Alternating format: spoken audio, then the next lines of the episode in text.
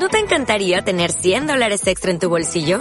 Haz que un experto bilingüe de TurboTax declare tus impuestos para el 31 de marzo y obtén 100 dólares de vuelta al instante. Porque no importa cuáles hayan sido tus logros del año pasado, TurboTax hace que cuenten. Obtén 100 dólares de vuelta y tus impuestos con 100% de precisión. Solo con Intuit TurboTax.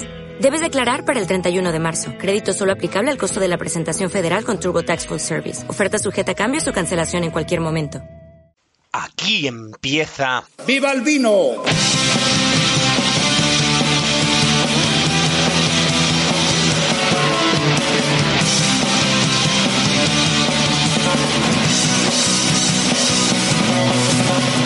Saludos vinócratas, bienvenidos a la segunda temporada de Viva el Vino, tu podcast de vino.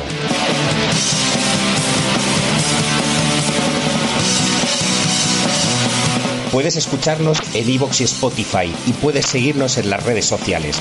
En Twitter, Viva el Vino 9 y en Instagram, Viva el Vino Mat, donde estaremos encantados de atenderte.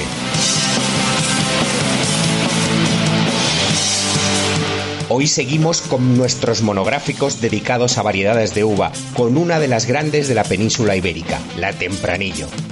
Tinta fina, tinta del país, tinta de toro, cencibel, tinta roriz, aragonés, ul de liebre, muchos nombres para una uva emblemática. Vamos a conocerla un poco más a fondo. Esto está a punto de empezar.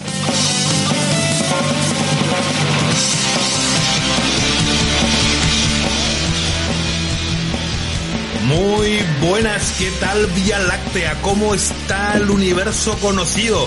¿Cómo estamos Madrid? Hola, muy buenas Joserra, ¿qué tal? ¿Cómo estás? Muy buenas, Dani. Encantado de estar aquí con vosotros. Hoy desde fuera de Madrid. Hoy estás en el... ¿Por dónde estás, José hoy, estoy, hoy estoy en La Mancha. Oh. Sé que el tema que vamos a tratar, aunque también hay, pero bueno, eh, el tema que vamos a tratar hoy, pero no estoy en uno de los centros de, de esa uva que vamos a, a comentar.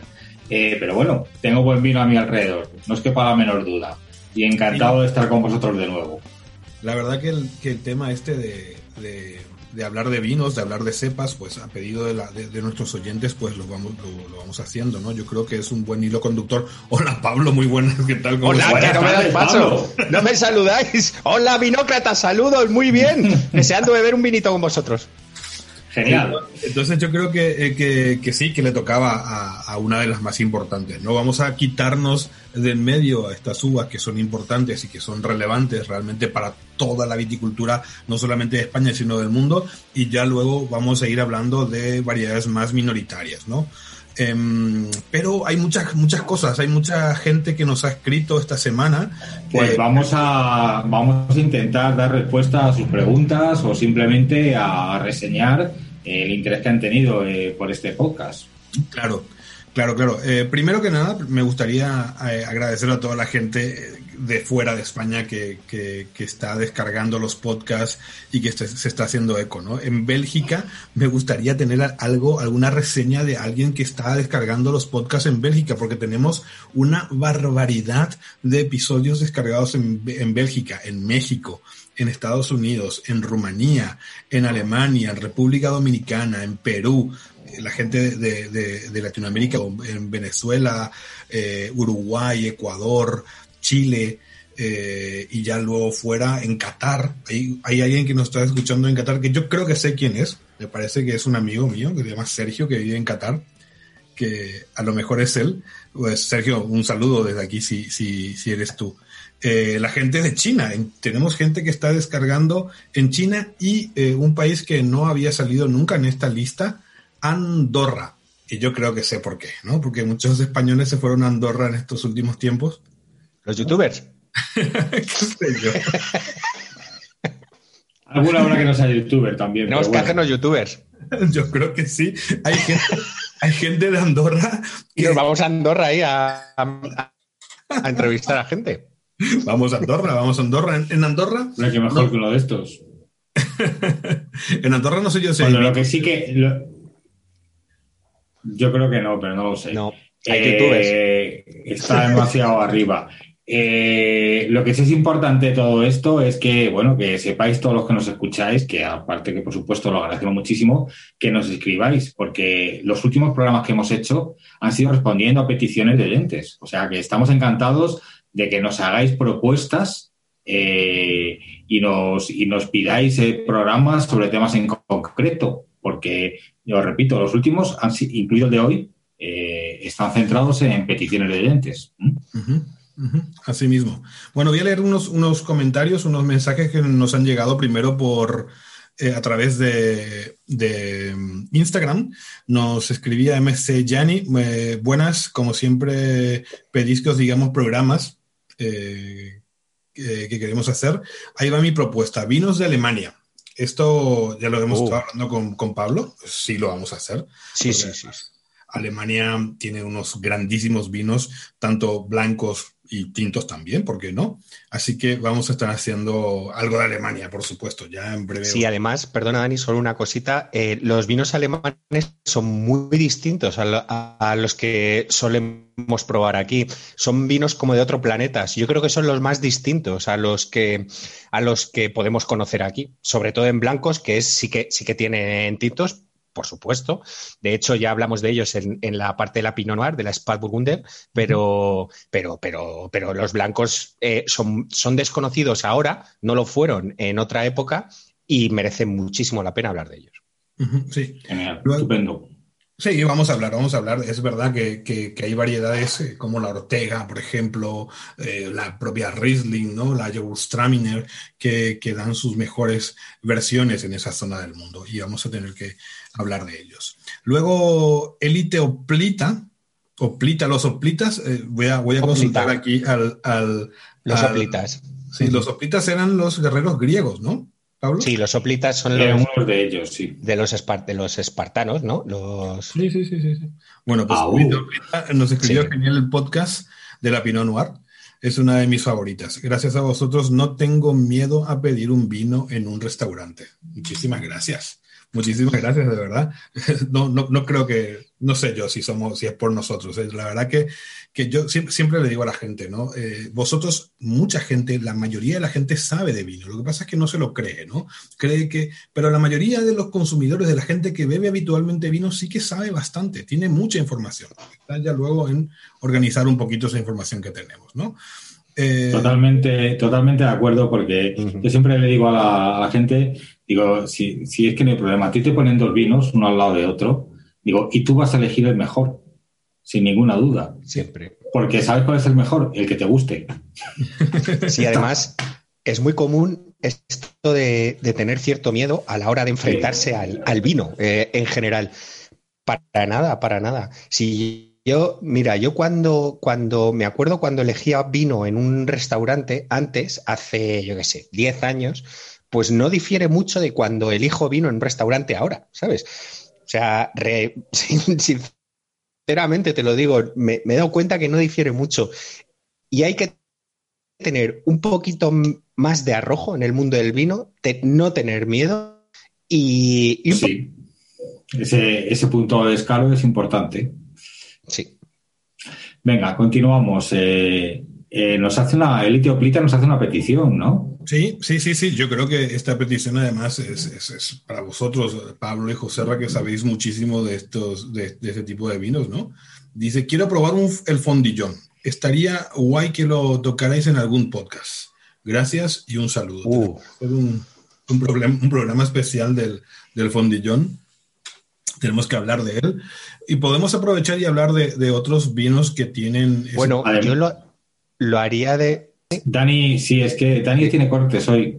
Yo tengo cortes, sí. No sé por qué tengo cortes.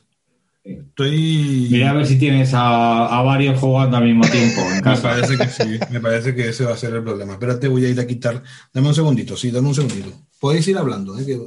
Bueno, pues nada, sí. Un momento. En lo que en lo que se va Dani, eh, claro que sí, Joserra. Yo creo que podríamos aprovechar hacer uno sobre la Monastrel, que es una uva que, que, bueno, muy, muy, muy, muy mediterránea. Mediterránea. No solo en, este país, sino en Francia también, la Mourvedre. Eh, y hablar, aprovechando la Monastrel, a dedicarle un buen espacio a la, al fondillón. ¿no? ¿Qué te parece? E incluso podríamos tocar un poco los, eh, los rancios catalanes y mismo programa. No sé si ya es ampliar mucho el tiro. Es ampliar un poco porque además de, no suelen ser de Monastrel. Sí que hay, sí que hay de Monastrel, pero. Bueno, en cualquier caso, además, Pablo, eh, creo que hasta estamos en disposición de disponer de, de una panoplia de fondillones, ¿no? Sí, bueno, ya quedan menos. O no, porque es que nuestros oyentes no lo saben, pero Pablo y yo tenemos por ahí un fondo a medias que, se va mermando. Se va mermando. había, una, había toda la referencia disponible del fondillo que había en el mercado, las teníamos. Sí, sí, sí, pero eso, bueno, eso mermó, eso mermó. Ya, ya, bueno, pues lo que tengamos y desde luego el fondillón es, eh, eh, es un vino hasta muy literario, ¿no? Eh, es un vino que aparece.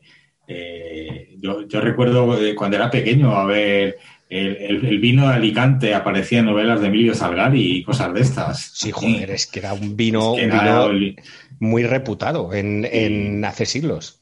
Es uno de los vinos que a lo largo del tiempo ha tenido el apelativo de, vino de Reyes. Eh, no es el único, pero desde luego es uno que lo ha tenido y, de, con, todo, con todo el derecho, vamos. Entonces, bueno, pues sí. Eh, que eh, nos hemos emplazado, Dani, a hacer un programa Monastrell Fondillón. Sí, señor, sí, señor, claro que Tenemos el Mediterráneo subido esta tarde y, eso va a ser una opción. Señor. Luego, eh, Curiosidades del Vino también nos dice desde Instagram, buenas tardes, hoy he escuchado vuestro podcast de la garnacha, felicidades, pero ¿habéis dicho lo de la garnacha en Galicia? Garnacha tinta, poco o nada, pero garnacha tintorera. Eh, solo como curiosidad, ¿habéis, ¿hacéis un buen trabajo? Y sencillo. Bueno, ya cuando a mí me empiezan a, eh, a decir buenas palabras, ya, ya, no sé, ya me entra. Pero sí que, sí que, yo creo que sí que hemos hablado de la garnacha tintorera en Galicia, ¿no? Y si no lo hemos dicho, pues eso, garnacha tintorera en Galicia y en el Bierzo, ¿no? En esa zona norte de España sí que hay bastante garnacha tintorera. Y en el Bierzo, exactamente, Dani. Yo creo que lo dijimos, pero es posible que, que, se, nos haya, que se nos haya pasado. Pero garnacha, garnacha, la verdad es que en Galicia poca cosa. Sí, garnacha, garnacha no, pero garnacha tintorera se plantó bastante después de la filoxera, ¿no? Hubo como un... Claro. Se postaban... ¿habéis leído el siguiente comentario? ¿El cuál? No, no, no, no, no, no. ¿Por qué? ¿Cuál? ¿El, la que, el que pone aquí? El de... Sí, Gonzalo Fernández. Sí, sí, sí. Muchas gracias por el programa. Me he apuntado varios eh, vinos de los que recomendáis para disfrutar y aprender. Como hagáis una sobre, uno sobre Monastrel, yo es que salto de alegría. Pues sí, lo vamos a hacer. Pues justo es que lo acabamos de hablar, Gonzalo, disculpa, yo no había leído previamente tu comentario, eh, pero vamos, eh, por supuesto, fíjate que lo acabamos de decir, ¿no? Porque dedicar un programa a la fondilla es como demasiado específico, pero en Monastrel encantados. Sí, totalmente. O sea, que lo haremos, sin ninguna duda. Sin duda. Totalmente. Luego, eh, ese comentario de, Gonzalo fue a través de Evox y luego eh, uno de JL, que dice: Hola a todos, enhorabuena por el fabuloso podcast que hacéis. Con respecto a los vinos del Nuevo Mundo a base de Pinot Noir, Pablo no se ha mojado con ninguno procedente de Sudáfrica. Eh, y ya, bueno, ya el resto es un mensaje para Pablo, ¿no? Pablo, ya, yo creo que le has respondido, Pablo, ¿no? Sí, sí, le respondí. Yo, evidentemente, no, no me mojé porque mi experiencia nada, es, es muy poca. Sí que he probado alguno, pero bueno, eh, era un vino muy maderizado, no, me, no me terminó de convencer y para hablar mal de un vino prefiero no hablar, ¿sabes? Claro. En general. la verdad que yo, pero, pero, perdón, su, me, encanta que nos haya hecho eh, esta, esta, Tenemos que probar esta referencia, ¿no? De, Paul Kluber Seven Flags. Sí. Eh, yo no conozco, no conozco ninguno de Pinot Noir de Sudáfrica. Sí conozco, fíjate, eh, un vino de Sudáfrica de una cepa que vamos a probar hoy, eh, de la que vamos a hablar hoy. Y yo creo que con esto vamos a, dar inicio al, programa, ¿no? Comunícate con nosotros a través de nuestra cuenta de Twitter en Viva el Vino 9, a través de nuestra cuenta de Instagram en Viva el Vino Más o déjanos un comentario en nuestro perfil de iVoox. Yo, eh, lo, que hemos comentado antes, yo eh, estoy maravillado por el número de descargas que hay desde Bélgica, me, sorprende enormemente. Y les diría a nuestros oyentes belgas que se manifiesten, por favor. Claro. Que nos digan que, vamos, a los belgas y a todos, pero es que es muy significativo el, el volumen de descargas de Bélgica. Eh, que se manifieste y que nos digan, que nos escriban. Estaremos encantados de interactuar con ellos.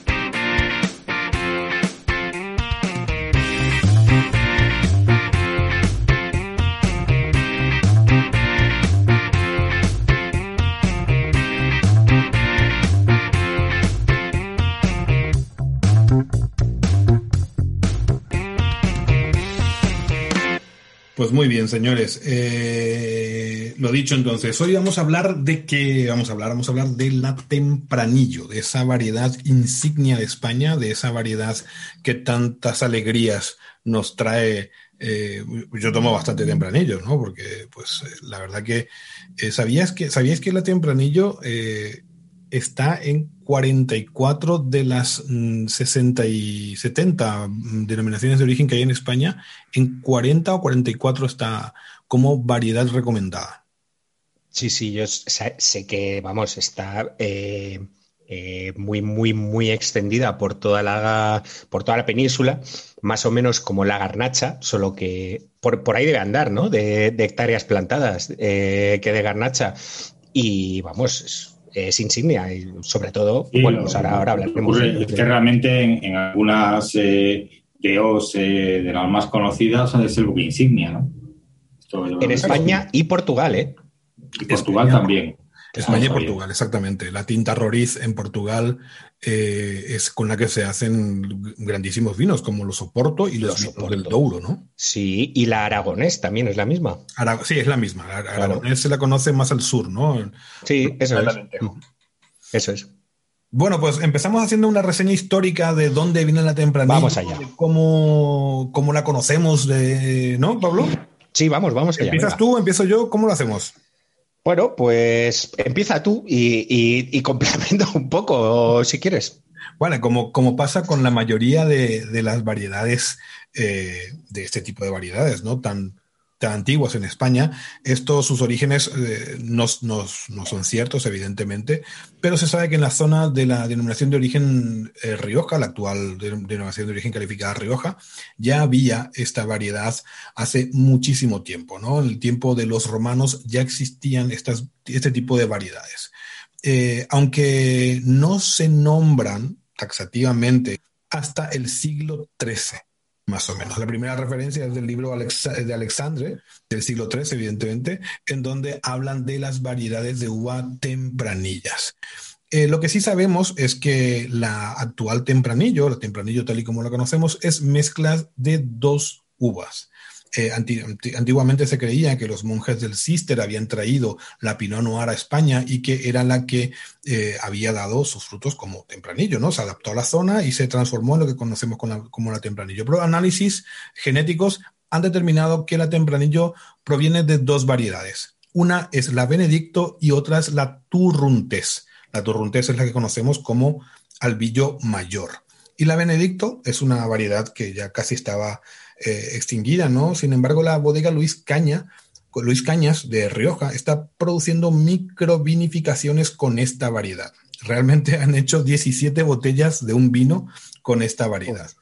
La, Benedicto pues casi ya no existe, ¿no? Eh, esta familia pues ha localizado unos, eh, en sus viñedos unas cepas con esta variedad y también en otras zonas como Madrid y Aragón también se han encontrado algunas cepas y con ese vino con la uva que dieron esas cepas, se hicieron estos vinos, ¿no? Eh, Esta, perdona, Dani, una pregunta. ¿Y la, y la Benedicta y el Albillo Mayor, eh, el origen eh, previo de estas uvas, ¿lo conoces? No, no, no, seguramente eran, eran, eran, vamos a ver, cuando los fenicios vienen a, Cádiz, ¿no? Hace, hacía unos... A Claro. Entonces se, se, empieza a expandir el cultivo de la vid. Y había variedades indígenas en, en zonas como La Rioja o como la Ribera del Duero, en donde eh, esas variedades nobles, por decir la, vitis vinífera que habían traído los, los, eh, los fenicios, se iban mezclando con las variedades autóctonas de cada zona, porque la vid, vida había. Lo que pasa es que no daba buen, eh, buen fruto para hacer vino con esa vid, no era vitis vinífera. Entonces, pues estas variedades indígenas fueron mezclándose con las viníferas y se fueron creando diferentes variedades. Em, evidentemente, esta hibridación esta, de, la, de la Benedicto y de la Torrontés no ocurrió de manera, a lo mejor no ocurrió de manera, em, digamos, queriendo, ¿no? Sino ocurrió de manera espontánea. Sí. Claro. Exactamente. Entre los siglos, es, incierto el momento, pero más o menos entre los siglos XI y XIII es, debió producirse esa hibridación. Ah, y otra, otra cosa, Dani, solamente una cosa para que lo tengamos claro, que también hay una, una mutación blanca, que es la tempranillo blanco, que es, es, de, es, es reciente, pero se están haciendo muy buenos vinos de la tempranillo blanco. Sí, tenemos que decir que estas cosas que parecen, cuando hablamos de mutaciones, de hibridaciones, parecen cosas muy raras, ¿no? Pero ocurren normalmente en el viñedo. Esto es algo que ocurre. Es algo natural. Es natural, ¿no? Y, viendo la cantidad de cepas que hay, pues no es raro que ocurra eh, con cierta frecuencia, ¿no? En el, en, el viñedo. A veces las variedades que surgen no son, no son interesantes para enológicamente hablando y a veces sí. Entonces, pues sí. se mantienen o no. Las variedades blancas de, uvas, las mutaciones blancas de las variedades tintas son muy frecuentes. Eh, cuando hay muchas hectáreas plantadas de una, de una cepa, de una determinada variedad, es bastante normal que ocurra la mutación, que a veces las variedades blancas pues no son muy interesantes, pero a veces, como la garnacha blanca, la tempranillo blanca, eh, sí que lo son. Sí. Eh, retomamos, por favor, eh, estábamos en recorrido histórico, interrumpido yo, hemos hablado del siglo XIII ya como la primera referencia de, la tempranillo, el origen de, eh, genético de la tempranillo, y retomamos ahí en ese punto de la historia y continuamos, si os parece, por favor. Sí, bueno, ya luego tendríamos que remontarnos a la, a la, gran epidemia que fue un punto de inflexión en la historia de la, de la viticultura mundial, ¿no?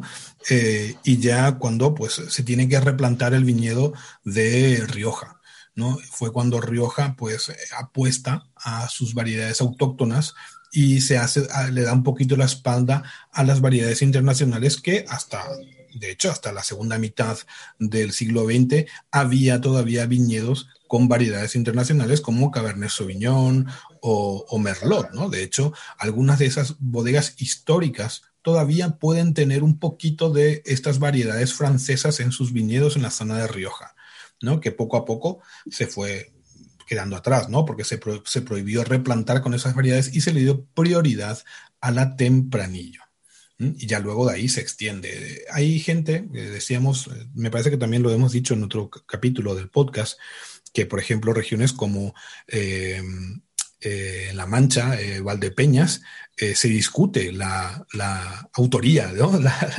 la, cuna de la tempranillo, pero hay muchísimas evidencias que nos lleva a Rioja y actualmente se considera que es Rioja la región en donde nace la tempranillo y donde se desarrolla etnológicamente esta variedad. Sí, más o menos yo creo que sí, que es más o menos el, Valle del, Ebro. En, alguna, en algún punto del Valle del Ebro, probablemente dentro de la zona de Rioja, yo creo que es, es lo más probable. Pues, esto tampoco se puede decir a ciencia cierta, pero claro, es lo más probable. Evidentemente. Eh, luego, pues ya eh, tenemos que decir que, sobre todo porque la tempranillo es una variedad de ciclo corto, ¿no? Eh, es una variedad de climas fríos. Sí, perdona un momento, Dani. Antes de empezar a hablar de la uva en sí y de sus peculiaridades, eh, claro, hemos hablado de la tempranillo en, España y Portugal. Hemos visto en España, eh, parece lo más probable y lo más cierto que la cuna del tempranillo es Rioja. Eh, pero también me gustaría saber también si el, el tempranillo en otros países, ¿qué, incidencia tiene? Exacto. bueno, la tempranillo viajó a Sudamérica por, por, bueno, pues por una cuestión cultural bastante clara, ¿no? Eh, fueron los españoles lo que, los que la llevaron allí. Eh, entonces, en Sudamérica hay tempranillo. No, no es una variedad eh, muy extendida, pero, pero sí que hay, hay en Norteamérica. Pero lo fue, En Argentina, sobre todo, fue bastante extendida, se, se, hizo mucho tempranillo y de, hecho, Jancis Robinson, que vamos a volver a nombrarte, Jancis, lo siento mucho. por, alusiones puedes llamarnos. Sí, en cualquier momento. Estaría bien, ¿eh? Sí. Así ah, es Janis, perdón. Yancy. Yancy. Sí, me he equivocado. No, eh, pero, pero evidentemente la, Tempranillo eh, eh, primero se hacía monovarietal y luego se empezó a mezclar con la Malbec. De hecho, en los años 80, cuando la Malbec estaba a punto de ser desechada en, favor, o sea, desechada para plantar Bonarda, es cuando esos, esos vinos, mezclas de Tempranillo y Malbec, empiezan a poner en la palestra a esta uva de origen francés, que era la Malbec, ¿no? Que estaba dando muy buenos resultados mezclándola con la Tempranillo. Pero eso es en, en, 1980. O sea, antes era, normalmente los vinos de esa zona eran Tempranillo. ¿No? Sí, luego también se ha, eh, ahí encontramos tempranillo en Norteamérica, Sudáfrica y Australia, eh, también hay, hay, tempranillo, se ha plantado allí, eh, particularmente en zonas de, donde las condiciones climáticas son más o menos similares a donde se da bien esta uva en España. Y se, también se llevó junto con las San ¿no? las, las condiciones climáticas. Sí, sí, sí, sí. Eh, y las características. California se planta en Cani. Bueno, mi conexión está inestable, chicos, lo siento. No sé por qué es, porque no hay nadie conectado. En California, en la zona norte, en eh, Oregon y en Washington, incluso en, el estado de Washington, eh, se le conoce a, esta variedad como Valdepeñas. Eh, de hecho, se la conoce así, ¿no? No se, no se la conoce como mm. tempranillo. Qué curioso. Sí, sí, sí, sí. Luego, lo que decía Pablo, en Sudáfrica, en, en la zona, en Victoria, en el, no sé si es estado, no sé, no sé cómo se divide Australia, ¿no? En Victoria, en la zona de Melbourne, ahí también se cultiva tempranillo. Em, y por supuesto, en Francia, en Languedoc-Rosellón, se cultiva tempranillo. Eh, y en Italia, en Italia yo, yo me he intentado informar y hay bastante discusión con el tema de Italia, ¿no? Porque Jansis, doña Jansis, nos, dicen que, nos dice que eh, es la misma variedad que se llama Malvasia nera en Italia y Negrate. Eh, también es la, es la, tempranillo española. Sin embargo, yo he buscado en una, en una guía que se llama Cuatro Calici italiana y ellos defienden a muerte que la malvasía negra es una mutación mm, tinta de su malvasía blanca, de la malvasía de las zonas eh, insulares de, Italia blanca y que no tiene nada que ver con la tempranillo española. Sin embargo, Jansis, que tiene su vino Wine Grapes, que, es la Biblia de, las, de la ampelografía moderna, digamos, eh, sí que dice que es tempranillo. Ahí ya dejamos, ¿no? Para que... Exacto. Sí, bueno, solo, solo un pequeño apunte. El, nombre de Valdepeñas en, en, California realmente no es exactamente si es Valdepenas. Sí, ah, perdón, perdón, perdón, es Valdepenas. Claro, claro. Es que yo. Eh, eh, Valdepenas. Mi inglés es de. Si cierro los ojos, si cierro los ojos, me parece un skate de los morancos. Así estamos de chispados ya a estas horas de la tarde. Bueno, en fin. Eh, muy bien, pues después del tema histórico de, la Tempranillo, que lo, vamos, lo más, reseñable es que realmente la, es, originaria de España, ¿no?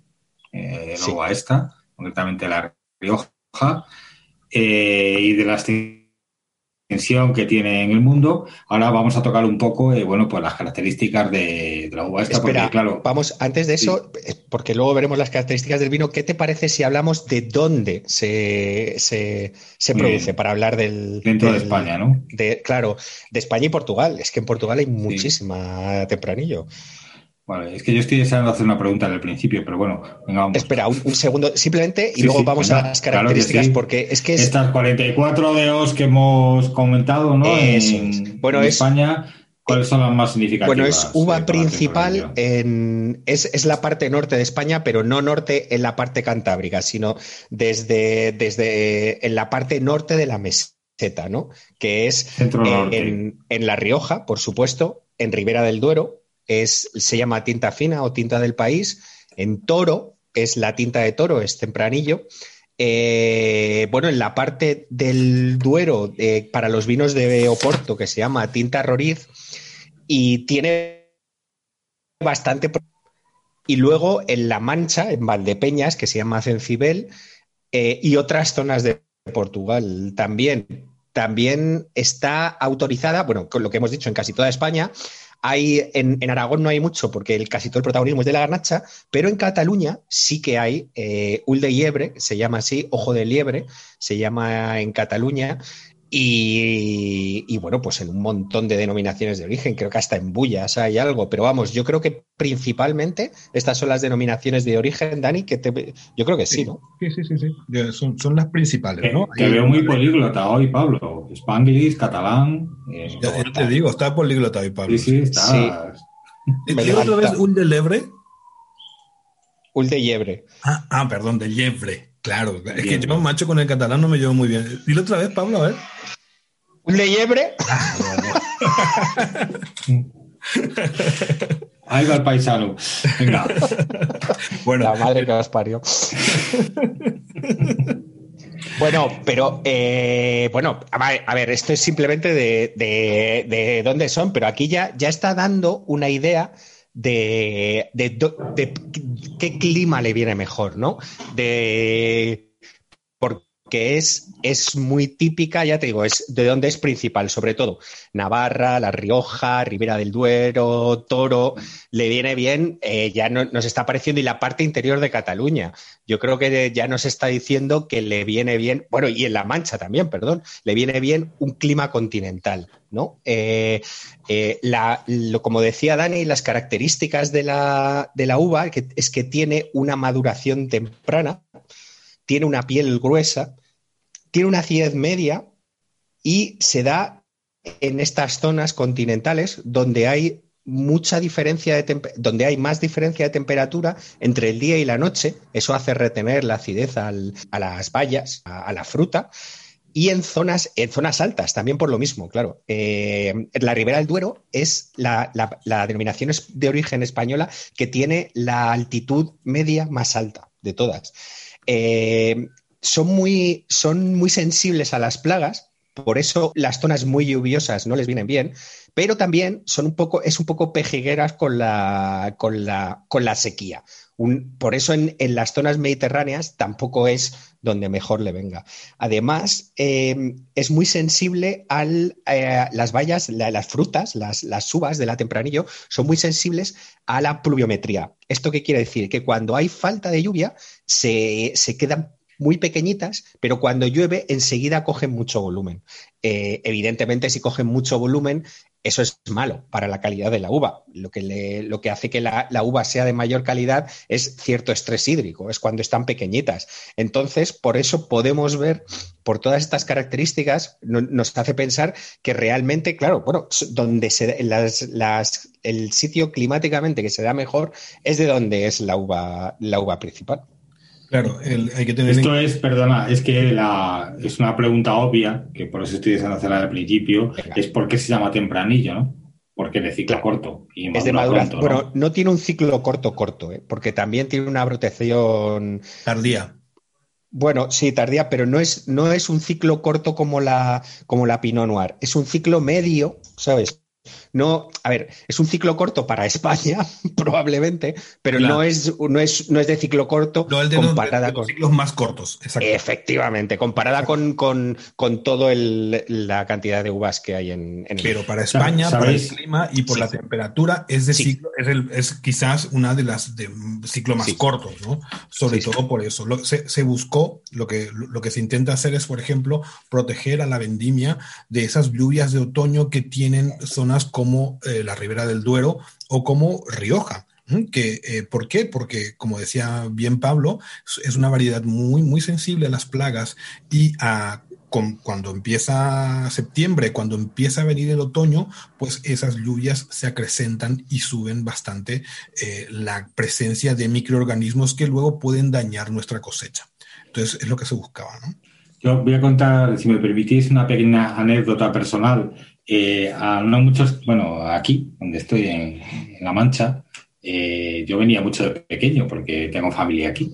Y entonces eh, yo iba mucho con, con, un tío, un tío abuelo mío, que me enseñó un montón de cosas del campo, ¿no? Y entonces su, su, su experiencia vital era ir por el campo cogiendo cosas para comer.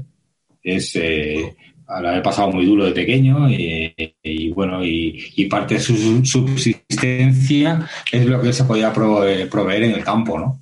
Y entonces, eh, cuando empezaban a madurar las uvas, íbamos por las viñas eh, eh, a finales de agosto, supongo que habrá variado porque estoy hablando de hace ya unas cuantas décadas, buscando las cepas de cencibel. Claro. Porque eran las primeras que estaban maduras para comer. Y yo me acuerdo que yo ahora mismo tengo un vago recuerdo pero te que identificarlas por las pámpanas o por tal, porque tienen, tienen una, la recuerdo como algo más pequeñas que otras variedades que había en el entorno y, más, más vueltas la hoja, ¿no? Y, entonces eh, recuerdo que a, mediados finales de agosto íbamos por la mina buscando las la cepas de Cencibel para coger las primeras uvas maduras del año. Claro, claro, joder, ah, fíjate qué, anécdota.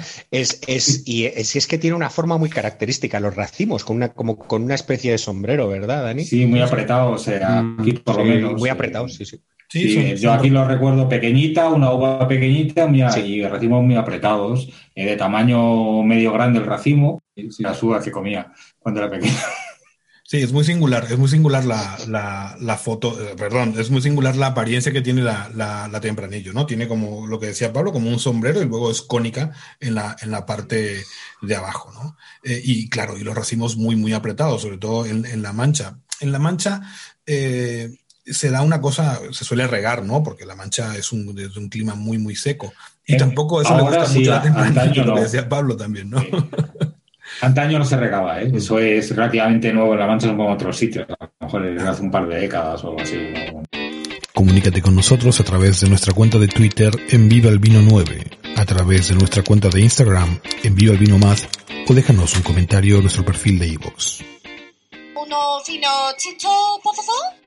Que, la tempranillo eh, es una uva muy delicada, es una uva que, le gusta su entorno, le gusta, crece en donde, de donde es, en donde las condiciones están dadas y evidentemente fuimos eh, eligiendo eh, esos sitios en donde se da bien la tempranillo porque pues las condiciones estaban dadas. Sin embargo, de un tiempo a esta parte, pues ha habido una explosión comercial la tempranillo y es cuando se empieza a plantar tempranillo por casi toda España. ¿no?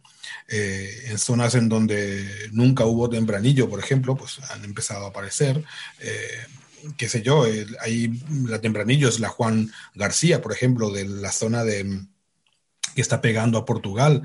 Eh, ¿Cómo se llama esa denominación de origen? Las Arribes. Las Arribes. Bueno, se llama Juan García. Entonces hubo mucha, la tempranillo fue ganando su espacio, pero porque es una, es una variedad que se va bastante bien en esa tierra, ¿no? y, y, en se mezcla muy bien, se ensambla muy bien con variedades como la garnacha, por ejemplo, ¿no? En donde claro. cuando sí. Claro, sí, perdona, Ari. Es que eh, es, eh, realmente eh, ¿dónde vemos que la tempranillo son monovarietales?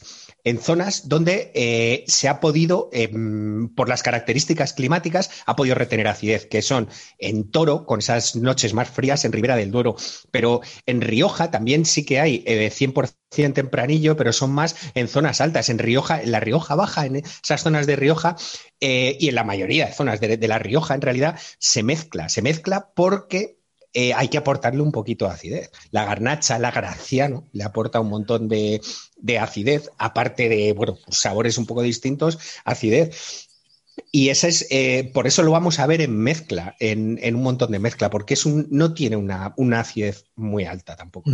Claro, y en, la Ribera del Duero, por ejemplo, pues se permiten la, inclusión en sus mezclas, en sus ensamblajes de, por ejemplo, Cabernet Sauvignon, ¿no? Que lo que claramente busca es aportar esa acidez. Incluso vino blanco también es aceptado agregar en, la Ribera del Duero. Le, ponemos, le podemos poner un poquito de albillo porque evidentemente el clima caluroso, no todos los años van a ser buenos, ¿no? Y entonces cuando hace más calor hay más maduración, hay menos acidez y sí se, eh, se puede, eh, digamos, eh, complementar esa sabrosidad que tiene el tempranillo con un poquito de acidez, ¿no? Con estas variedades. Sí, y la madera le viene muy bien a sus vinos. O sea, es, es, son muy, tienen mucha afinidad con el roble. Entonces, por eso eh, vamos a ver que bueno, eh, es tan habitual los, grandes envejecimientos en roble de, esta uva. Sí, sobre todo cuando tiene bajo rendimiento, ¿no? Cuando, cuando no buscamos mucha cantidad, bajamos los rendimientos, es una uva que envejece muy bien y que eh, todos esos aromas varietales que tiene, que ya luego vamos a hablar de las características que tiene, eh, pues sí que se conjugan bastante bien con esos aromas a roble y envejecen bastante bien. No son aromas que se van degradando muy poco a poco y van evolucionando dentro, dentro de una botella. ¿no? Eh, hay casos, por ejemplo, brutales como los, ocho años de crianza que pueden tener un Vega Sicilia, por ejemplo. ¿no? Evidentemente, Vega Sicilia se apoya en otras variedades para complementar esa acidez, pero eh, entonces ese, tiempo tan largo de crianza en madera, pues hay muy pocas variedades en, en el mundo que soporten, ¿no? Y la tempranillo da la talla totalmente. Estás escuchando Viva el Vino, tu podcast de vinos.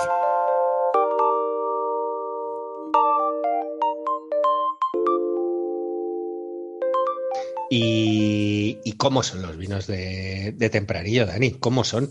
Bueno, ya más o menos hemos dicho un poco con esa, con esa crianza, pero yo creo que se caracterizan por cuando no tienen tantísima crianza, es un, da vinos de color muy rojo, ¿verdad?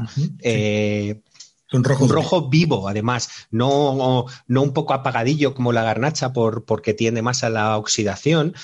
Eh, son vinos que, no, que tienen una acidez media, tampoco tienen una grandísima acidez, los vinos de 100% tempranillo. Yo diría que eh, tienen un aromas de, fruta roja y a lo mejor un poquito negra, algo de grosella, pero yo tiraría por la cereza, ¿no? Y, que tan, pues tampoco son muy cubiertos, pese a que la piel sea gruesa y saque mucho tanino, los taninos no le dan muchísimo, muchísimo, muchísimo color, mucha capa de color, o sea, no, no es muy, muy, muy profundo y tampoco los taninos son fuertes en, en la boca, tienden a ser suaves.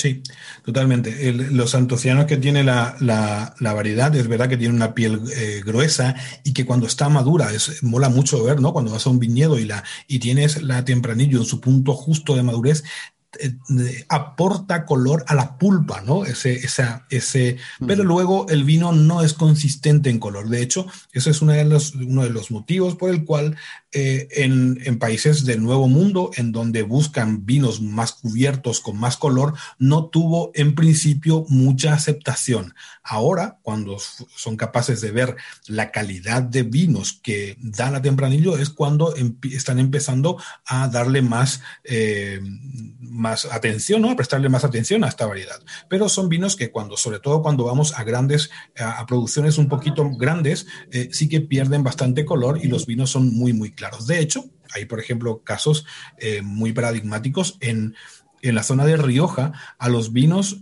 con crianza, con crianzas prolongadas, hace algunos años, hace unos 30, 40 años, se le conocía como clarete, ¿no? Porque eran vinos con una capa muy, muy baja, ¿no? Producto también de la, de la, permanencia del tiempo, de la polimerización en la barrica o en, los, en, los, sitios en donde estén los vinos, en la botella, pero evidentemente no es un, una variedad con un color eh, especialmente potente, ¿no? con una capa alta como la podría tener la Monastrell, por ejemplo, o la Cabernet Sauvignon.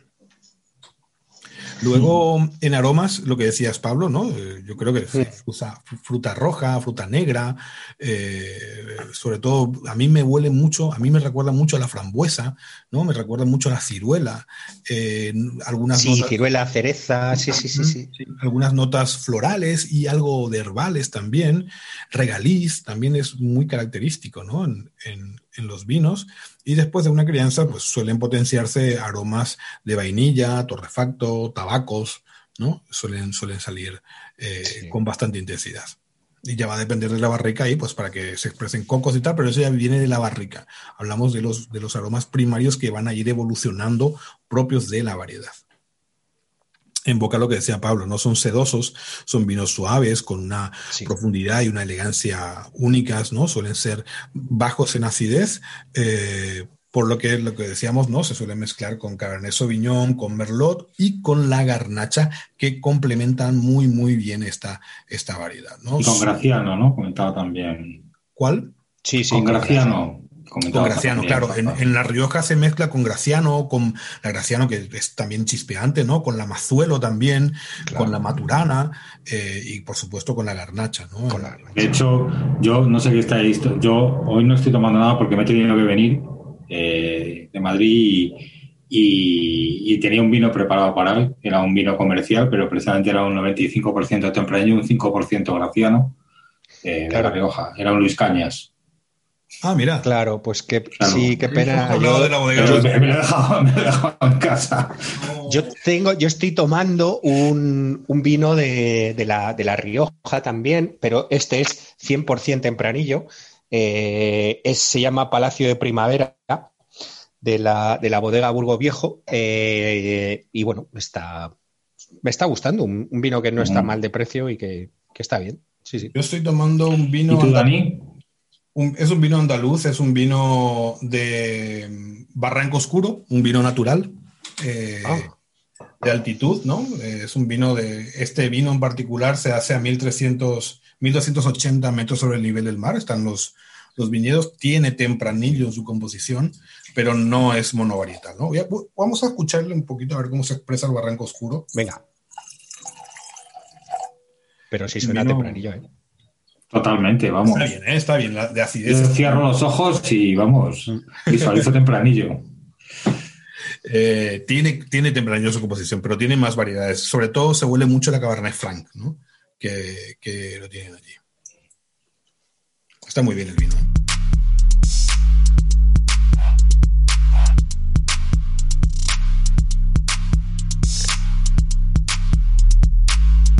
Pues yo creo que vamos a recapitular un poco, ¿no? Y luego creo que vamos a. Nos quedaría por hablar, de dar algunas referencias eh, de las diferentes zonas que, se han mencionado. Y, y cómo no, eh, yo creo que es, es obligado en todos los vinos, pero he ido a hablar un poco de los maridajes absolutamente tradicionales de eh, una comida, ¿no? Bueno, entonces lo que decíamos es que tenemos una, una uva con, historia eh, eh, muy antigua, primera referencia explícita del siglo XIII. Eh, es una uva de origen español, la cuna dentro de España es, Rioja y que también tiene extensión pues en diferentes países del Nuevo Mundo, Norteamérica, Sudáfrica, perdón, quiere decir Australia, también Sudáfrica. Eh, y que es una uva eh, que dentro del Mediterráneo pues se da en Francia, en Italia y muy especialmente en España y Portugal. Eh, dentro de las de España decíamos que se dan 44 DEOs, que es uva principal en Rioja, Ribera, Toro, Porto, Navarra y tiene también en Cataluña-La Mancha, son zonas pues, de cultivo prioritario, aunque no, eh, y que bueno pues que se zonas con un clima continental donde hay mucha diferencia eh, mucho gradiente térmico y que esto nos aporta pues una acidez media un color rojo vivo aunque poco cubierto eh, unos aromas de frutas rojas y de hueso y algo de fruta negra y que aportan los vinos suaves con un tacto sedoso y que además también comentábamos que soporta muy bien, se llama muy bien con las crianzas, ¿no? Esta mezcla con... Creo que esto es un poco todo lo que hemos visto hasta ahora, ¿no? Pues yo creo que sí, muy bien, José Y... Muy bien, muy bien. Y sobre este tema yo creo que, bueno, eh, quedaría por, por lo menos por hacer, tener algunas referencias, eh, decir, bueno, voy a probar un tempranillo, eh, digamos, emblemático de por ejemplo, por empezar, de La Rioja, uno o dos, decide un par de ellos. Que... A ver, a mí me gusta mucho de La Rioja la, eh, aunque, lo, aunque está mezclada con, otras uvas, como hemos dicho, La Rioja Alta S.A. La verdad es que mm. la, la, Rioja Alta me, se llama así la bodega, La Rioja Alta me, me encanta. Sí, eh, yo creo que, es una muy buena referencia. Es, por ejemplo, Viñarlanza. Viñarlanza es, son veintipocos euros y es, es una calidad-precio impresionante, pero, pero hay alguno más barato. Eh, señores, eh, disculpadme, ha sido un placer estar con vosotros, os tengo que dejar. por favor, no dejéis de hablar del maridaje con los asados en Castilla. Muy bien, Adiós, señores. adiós, pues adiós, muchas gracias.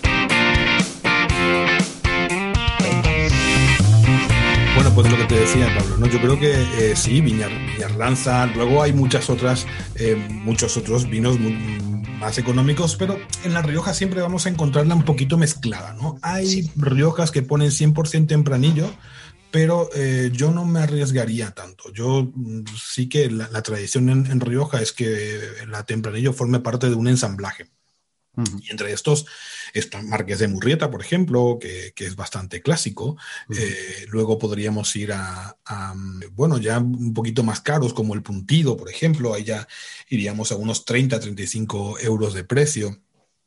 Pero luego podemos ir a, zonas en donde la tempranillo se da muy bien también, como en la Ribera del Duero. En la Ribera del Duero se me ocurren cientos de, referencias, ¿no? Pero yo creo que podríamos empezar con, referencias fáciles, eh, qué sé yo. Eh, Mira, yo voy a decir dos que, me, que me gustan. Uno es muy clásico y otro moderno, ¿vale?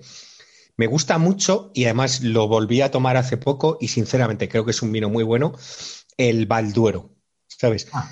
Bodegas Balduero. Tiene varios, el, Dos Maderas es el, vino básico, son 20 euros, pero de verdad es un vino que tiene una crianza, pues eh, que está bien, pero le deja mucho tiempo en botella y eso lo hace súper agradable, de verdad. Y luego un elaborador que me, a mí me encanta, eh, hace también en, en, Ribera del Duero, que es Germán Blanco, eh, y con su vino Quinta Milú. Quinta Milú es un vino excepcional. Para mí la cometa, eh, que es, yo creo que debe andar por los 15 euros, está muy bien. Tiene uno más barato, no, os preocupéis. Pero, pero ese que tiene eh, le da ese punto moderno, que es ese punto de, frescor, un vino de la, de la, Ribera del Duero, pero no tan profundo, tan, tan maderizado, sino le da un punto em, moderno que mola mucho. Yo me voy a ir del otro lado. Tú estás del lado más, eh, tirando más para Valladolid. Yo voy a ir más para Soria en la Ribera del Duero. Me gusta mucho un vino que se llama El Antídoto, ah, eh, eh, que es de Soria. y las gamas de, Abadía, perdón, de mm, Dominio de Atauta, ¿no? Dominio de Atauta podemos empezar con la Celestina, que es un crianza, son vinos de tempranillo 100%, pero mucho más fresco, ¿no? Porque también ganan altitud, ¿no? En la zona de, Soria, pues eh, en la cota está, eh, donde están los viñedos, está sobre los mil metros de altitud. Entonces la Celestina y Viridiana, y por supuesto para Atauta y dominio de Atauta, pues dan unos grandísimos tempranillos frescos con mucha fruta y con muchísima estructura. Hombre, también podríamos ir del otro lado, ¿no? Eh, esta Quinta Sardonia, que no forma parte de la Ribera del Duero, no es un vino de la Ribera del Duero, pero que eh, eh, está ahí al lado, ¿no? Es de Sardón de Duero. O Abadía Retuerta, que había mencionado también hace rato, que también dan, tienen unas tempranillos, tiene una tempranillo muy, muy decente. Sí, lo que pasa es que en Abadía Retuerta lo mezcla mucho con mucha Cabernet Sauvignon, ¿no? También. Claro, es que eh, es eso, ¿no? Yo creo que eh, son mezclas y además Abadía Retuerta no pertenece a la denominación de origen Ribera del Duero, con lo cual puede ponerle la cantidad de Cabernet Sauvignon que quiera, porque en Ribera del Duero recordamos que la tempranillo siempre tiene que ser un 75% del ensamblaje final. El resto del ensamblaje puede formar parte de Cabernet Sauvignon o Merlot, ¿no? Y 5% si es garnacha y eh, albillo real. Eh, mayor, mm. perdón. Bueno, ¿y en qué podemos decir? ¿Alguna referencia en el en Toro? A mí me gusta mucho, joder, pero es que no me acuerdo ahora mismo cómo se llama ese. A mí me gusta mucho San Román, me parece un trabajazo. Sí, exactamente, eso es. Eso es. ¿Cómo se llama el, el vino este rico de. San Román. Se llama San Román, eh, Prima, San Román, luego está Románico, Almírez, Almírez, Almírez, Almírez. Sí, sí, sí. Me gusta mucho ese vino. Es un vino potente, como todos los de toro. Hay también eh, cosas modernas en toro, ¿sabes? También, mucho más frescas. O sea, la modernez yo creo que siempre viene dado por eso, por un poquito más de frescor, eh, vinos no tan pesados, vinos eh, menos, menos, que se note menos la madera, eh, tanto en, en, sus, en, los tostados como el propio sabor de la madera, como también el, las vainillas esas del, del roble americano que hacen a los vinos un poquito más melosos y pesados ¿verdad? Eh, pues hay cosas. ya, que estamos hablando de Almirez, yo creo que eh, no podemos dejar de mencionar en Rioja a Sierra Cantabria, ¿no? Que es, de la familia de Guren, ¿no? Sierra Cantabria me parece un vino, el crianza de Sierra Cantabria me parece un vino relación calidad-precio espectacular, ¿no? Que cumple con todos los requisitos, es un buen vino, es un brutal que no, está, vale más de 10 euros la botella y yo creo que para probar una tempranillo, que seguramente, no estoy seguro si es 100% tempranillo, tendrá otras variedades en su composición, pero probablemente sea mayoritaria la presencia de tempranillo en ese vino, así que... Sí, sí, sí, y, además más clásico que Sierra Cantabria, un Rioja más clásico que ese, difícil, ¿sabes? Sí, sí, sí, sí, sí, y estamos hablando de vinos de, de, primera calidad, ¿no? Sí, sí, sí. Cantabria tiene también... primerísima eh, decíamos el puntillo, en, en, un comienzo decía yo el puntillo, pero está Finca La Nieta, está el Bosque, vamos, grandísimos vinos, ¿no? Con, tempranillo. Luego, eh, ¿dónde, más hay tempranillo? En, Coster de Segre, en donde los suelen mezclar, ¿no? Coster de Segre, Penedés, los suelen mezclar con variedades francesas, con Cabernet Sauvignon, con Merlot. Luego, en el Levante hay mucha tempranillo también, aunque no lo parezca, aunque no lo mencionen, tienen mucha tempranillo. Y ya luego podríamos ir a La Mancha, ¿no? La Mancha, eh, allí está, yo recomendaría eh, El Vínculo, que es de Alejandro ah. Fernández, ¿no? Sí, sí, sí. El vínculo un también, otro clásico. Es otro clásico. Yo, qué sé yo, es, es, un vino que cada vez tiene más madera, ¿no? Evidentemente el mercado también es lo que pide. Pero bueno, eh, yo creo que para probar algo de, esa zona está bien. Luego hay una bodega eh, Recuero, también está bastante bien. Es un vino que no hay mucho, no hay mucho de, esta bodega Recuero en el mercado, pero si lo encontráis, de verdad que merece la pena. ¿no? Es una tempranillo que tiene muchísimo mucha potencia y que demuestra que cuando en esta zona se limitan las producciones puede haber muy, muy buen vino. Y luego hablando de maridaje con, el tempranillo, bueno, pues yo creo que nos vamos a ir a platos típicos de las zonas, ¿no? Donde se dan, ¿verdad, Dani? Que yo creo que realmente hay que disfrutarlo con ellas, con, con esos platos. ¿Qué opinas La, tempranillo es un, es un vino que, por su complejidad y por su estructura te pide carne, ¿no? Te, pide, te pide asado, te pide, te pide un cordero lechal, te, un lechazo, como le dicen en la zona de Aranda. O guisos con patatas también, ¿sabes? Carne. Unas patatas a la riojana, ¿no? con, un chorizo eh, sabroso, con, con, esa cebollita bien, vamos, yo creo que unas patatas a la riojana irían bastante bien. Cuando un tempranillo es joven, pues va muy bien con, con con verduras incluso, ¿no? Con, con, verduras de la huerta salteadas, con una menestra, eh, puede ir perfectamente bien, pero sobre todo cuando la tempranillo tiene crianza y cuando tiene esa potencia, pues yo, yo, yo soy de comerlo con carnes, de, beberlo con, con carnes. Pues sí, totalmente. Dani, nos queda, porque este es el último, el último programa que hacemos antes de Semana Santa. Eh, lo publicaremos en Semana Santa y lo próximo que vamos a hacer es la cata. La cata, la cata que va a ser online para el que pueda conectarse y estar en vivo, pero que, o sea, que va a ser en vivo, quiero decir, pero que, pero que va a quedar, eh, desde luego va a quedar como, como, como episodios en, nuestro podcast. Y hemos preparado un, tenemos que decir qué vinos van a ser, y hemos preparado también, eh, eh, hemos preparado documentación que es vamos, nos, la hemos currado, así que eh, eh, es importante que la, que la tengáis y fichas de cata, todo para que la cata sea bastante guiada y, pueda ser más divertida, que nos podamos mm, nada de apuntar muchas cosas ni nada, sino simplemente dedicarnos más a disfrutarlo ¿no? y aprender un poquito. desde luego en Evox vamos a poner el enlace donde a dónde está la documentación, pero para la gente que nos oiga em, a través de, otras plataformas, eh, tenemos un, blog donde va a estar ¿no? Ahí colgado el material Dani, si nos recuerdas cómo se llama para la gente que no, que no nos esté viendo, oyendo desde Evox. Sí, se llama el blog, te lo digo ahora mismo porque no me acuerdo, no, nos acordamos, sí. Pero te lo digo ahora mismo, ¿eh? ¿eh? Vale, vale, ahora mismo lo decimos, pero que no os preocupéis que vamos a colgar, o sea, es, vamos, hemos hecho material que yo creo que es interesante que lo tengáis para que la cata sea más guiada, eh, no tengáis ningún problema, os concentréis más en el vino y menos en, toda la historia teórica, aunque, aunque es importante, pero sobre todo para que disfrutéis un, poquito más. Sí, el, eh, blog, el blog es vivalvinomadrid.blogspot.com. Ahí podéis entrar. Viva el vino Madrid. Sí, perdón. A ver, viva el vino Madrid. blogspot.com.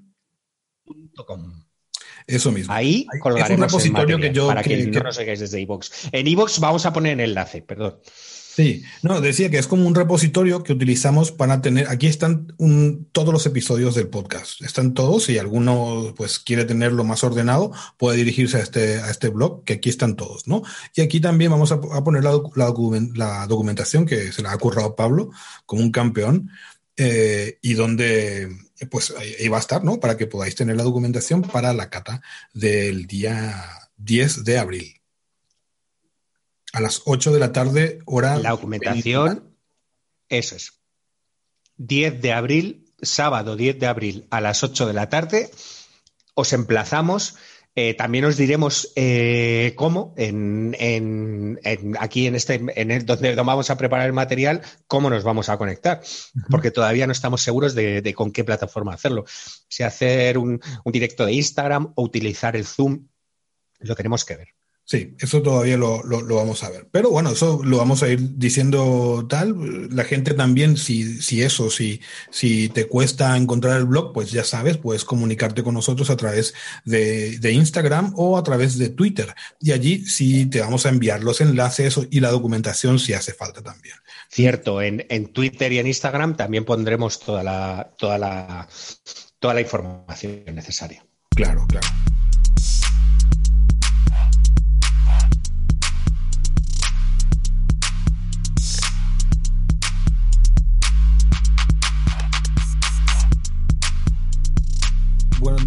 Decir los vinos que vamos a catar. Atención, señores. El blanco va a ser José Pariente Verdejo, denominación de origen Rueda 2020.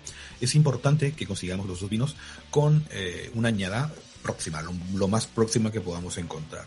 Nos consta que José Pariente ya tiene en el mercado vinos de 2020. Esto no quiere decir que lo encuentres necesariamente en tu, en tu zona, en donde vivas, pero el 2019 nos puede valer perfectamente. Luego el tinto va a ser un vino de la Ribeira Sacra, de Mencía, un vino joven que se llama Rectoral de Amandi también es bastante conocido, muy famoso, muy la gente lo identifica muy fácilmente eh, y ahí los hay en el Alcampo y en el Carrefour. El eh, José Pariente también lo hemos visto en los dos supermercados. Eh, lo, intentan, lo, importante, lo mismo que con el blanco, con el tinto, es que consigamos un vino con la menor con el menor tiempo posible. ¿eh? Que sean vinos, seguramente el Rectoral de Mandi no vamos a conseguir todavía en 2020 porque los tintos pues tardan un poquito más en salir. Eh, y por supuesto estos vinos tienen menor rotación. Lo interesante hubiera sido conseguir un vino de La Rioja o de, em, de la Ribera del Duero con más alta rotación, pero no, no, no encontramos ninguno que se pueda ajustar a lo que queremos contar, que es un vino con mucha fruta y tal. Entonces, eh, pues lo dicho, ¿no? Vamos a buscar un, un, vino que tenga, que, que, sea muy frutal y en este caso creemos que el rectoral de Amandi se ajusta perfectamente, con lo cual podemos buscar un vino rectoral de Amandi 2019. 2018 ya sería un poquito eh, pasado de añada, ¿no? 2017 eh, también. No porque el vino vaya a mermar eh, naturalmente, sino porque no sabemos qué, cuáles fueron las condiciones de guarda. ¿no? Si encontramos un vino de 2017 en un sitio es porque ya lleva tiempo en ese sitio, en ese lugar, el vino. Con lo cual lo ideal sería encontrar un vino 2019. Eh, desconozco si hay 2020, pero un 2019 yo creo que se puede ajustar perfectamente 2018, en el peor de los casos, pero se puede ajustar perfectamente a lo que queremos hacer y a lo que queremos contar. Así que los dos vinos, primero el blanco José Pariente Rueda Verdejo 2020 y el segundo Rectoral de Amandi Mencía de la Ribeira Sacra 2019 si no encontramos el 20 que no, no estoy seguro si, si, si está en el mercado pero el 2019 nos puede valer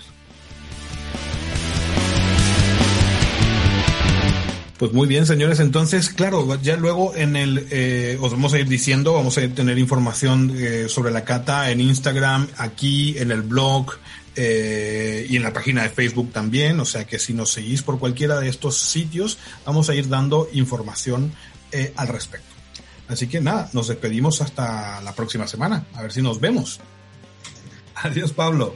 Sí, a ver si ya nos ponemos cara a todos, por lo menos vosotros a nosotros, eso seguro. Nosotros a vosotros veremos. Pues, señores, eh, muchas gracias por haber estado ahí y viva el vino. Adiós, vinócratas.